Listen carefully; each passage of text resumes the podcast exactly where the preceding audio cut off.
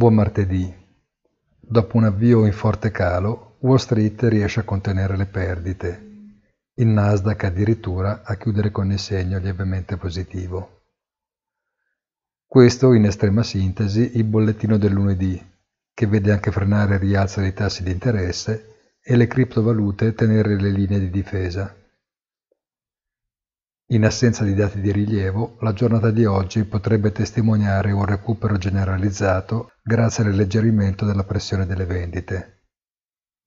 Per certo è sempre il tema inflazione a tenere banco, ma sullo sfondo il vertice in territorio neutro tra Stati Uniti e Russia ne è parte integrante, specie per quanto attiene al problema tutto europeo delle forniture di gas, il cui rincaro è il maggiore responsabile dell'aumento dei prezzi dell'energia nell'Unione.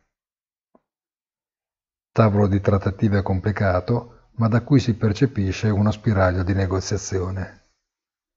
Indispensabile quindi attendere l'esito dell'incontro di vertice da un lato e il dato sull'inflazione americano di domani dall'altro per poter comprendere la direzione di marcia dei mercati, almeno nel breve termine. Buona giornata e come sempre appuntamento sul sito easy-finance.it.